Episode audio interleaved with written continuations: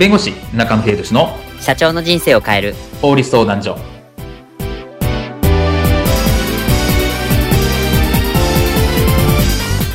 こんにちは弁護士の中野秀俊です。こんにちはアシスタントの堀内隆です。この番組は IT 専門の弁護士中野秀俊がこれはすぐに使える法律主に企業法務の知識を分かりやすくそしてちょっとコミカルにお伝えする番組です。よろしくお願いいたします。今回のテーマは芸能人や著名人の写真を使ったらどうなる？かなり怖い〇〇〇〇件とは？についてお話を伺いたいと思います。何かこうプロモーションとかするときに芸能人や著名人の写真をとかを使ってしまうっていう、まあ、ケースもしかしたらこんなシーンはありませんでしょうか？社長ノバスーゾのランニングページ作っているんですけど、あの、このフリー素材の人物写真がなんかパッとしないんですよね。そうだな誰かありかなあ、そうだ。こんな写真を手に入れたんだけど。え、何ですか？うおナッキーじゃないですかこ、これ生写真ですか？そうなんだよ。ある社長さんからもらってな。ああ、いいな、いいな。でな、この写真を使っちゃおうじゃないかと思うんだけど。え、いいんですか？これ使っちゃって。いや、いいだろ。もらったものなんだからいいよいいよ。これでバンバン売るぞ。後日。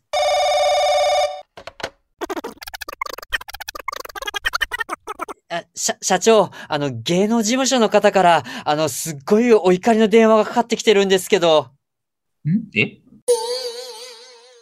社長？うん。逃げよう。さよなら。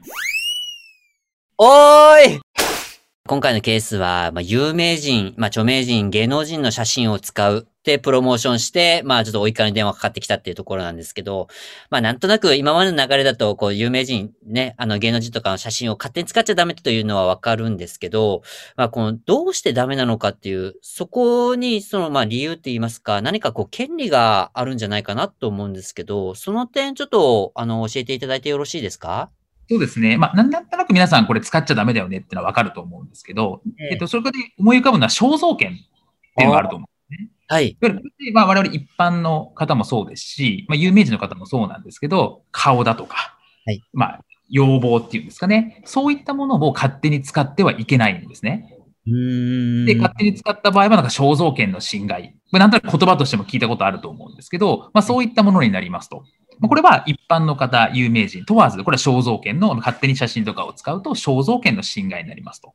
はい。いう話ですね。で、はい、今回特に、その、まあ、ナッキーというふうにですね、出てきましたけれども、まあ、これ有名人だと仮定して、はい、その有名人とか、まあ、芸能人の方とかについては、まあ、肖像権プラスですね、特別な権利が与えられてますと。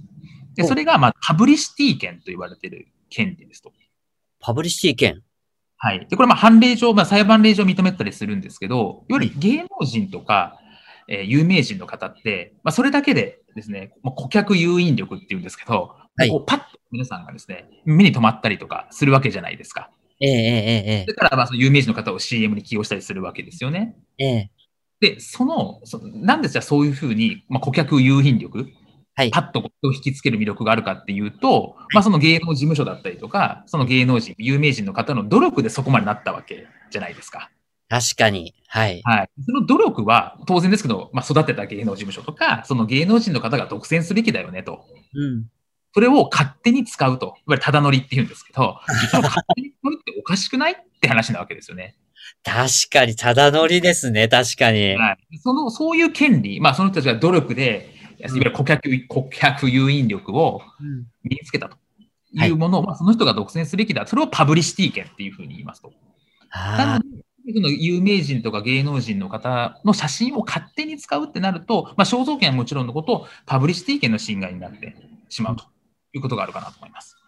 まあ本当その人やその人を育った人たちの、まあ努力とかその時間を、もう勝手に、まあただ乗りして、もうあの利用してるわけだから、そこを勝手に取っちゃダメだよねっていう話ですもんね。あそうそうですね。だからパブリシティ権の侵害になってしまうと。で、その場合には、まあ、いわゆる損害賠償っていうのを、はい、まあ、その有名人の方だったりとか、まあ、事務所の方だったりとかからされる可能性があるという話になっていきます。ちなみにその損害賠償額って一体どのくらいの範囲とかってありますでしょうか？あの、いわゆる肖像権の侵害、いわゆる一般人の方がじゃあ勝手に写真使われました。で、肖像権の侵害でも損害賠償っていうのがあるんですね。で、はい、この場合正直ですね、大したお金にはならないんですよ。ええ本当にもう10万とか、まあ、数十万レベルの話かなとは思うんですけれども、ええまあ、パブリッシュ提言の場合は、まあどれだけその使ったかとか、はいえどれだけ儲かったかとか、いどれだけその損害があるかみたいなところにもよるんですけど、もしかすると数百万とか、そういったレベルにもなる可能性があるんですね。なので、ちょっと桁がまあ一般人の方でも違ってくるかなって、そんなイメージになります。うわーじゃああれですね。なんかこう、安易に本当に勝手に、こうね、使っ、写真とかを使って、まあ、つちょっとでもなんかプロモーションとかしてしまうと、もうあっという間にそういうことになってしまうってことなんですね。まあそうですね。まああとも法律違反もそうですし、それを勝手に使うってなったのがニュースとかになってしまうと、当然その会社の信用力っていうのはなくなってしまうと。はいいうところがあるので、まあ、そのいわゆる、まあ、リピテーションリスク、評価のリスクであるとか、誹謗中傷の類とか、そういったものも出てきてしまうとかいう話になってくるので、まあ、そこはもう絶対やめといた方がいいかなというところはあるかなと思います。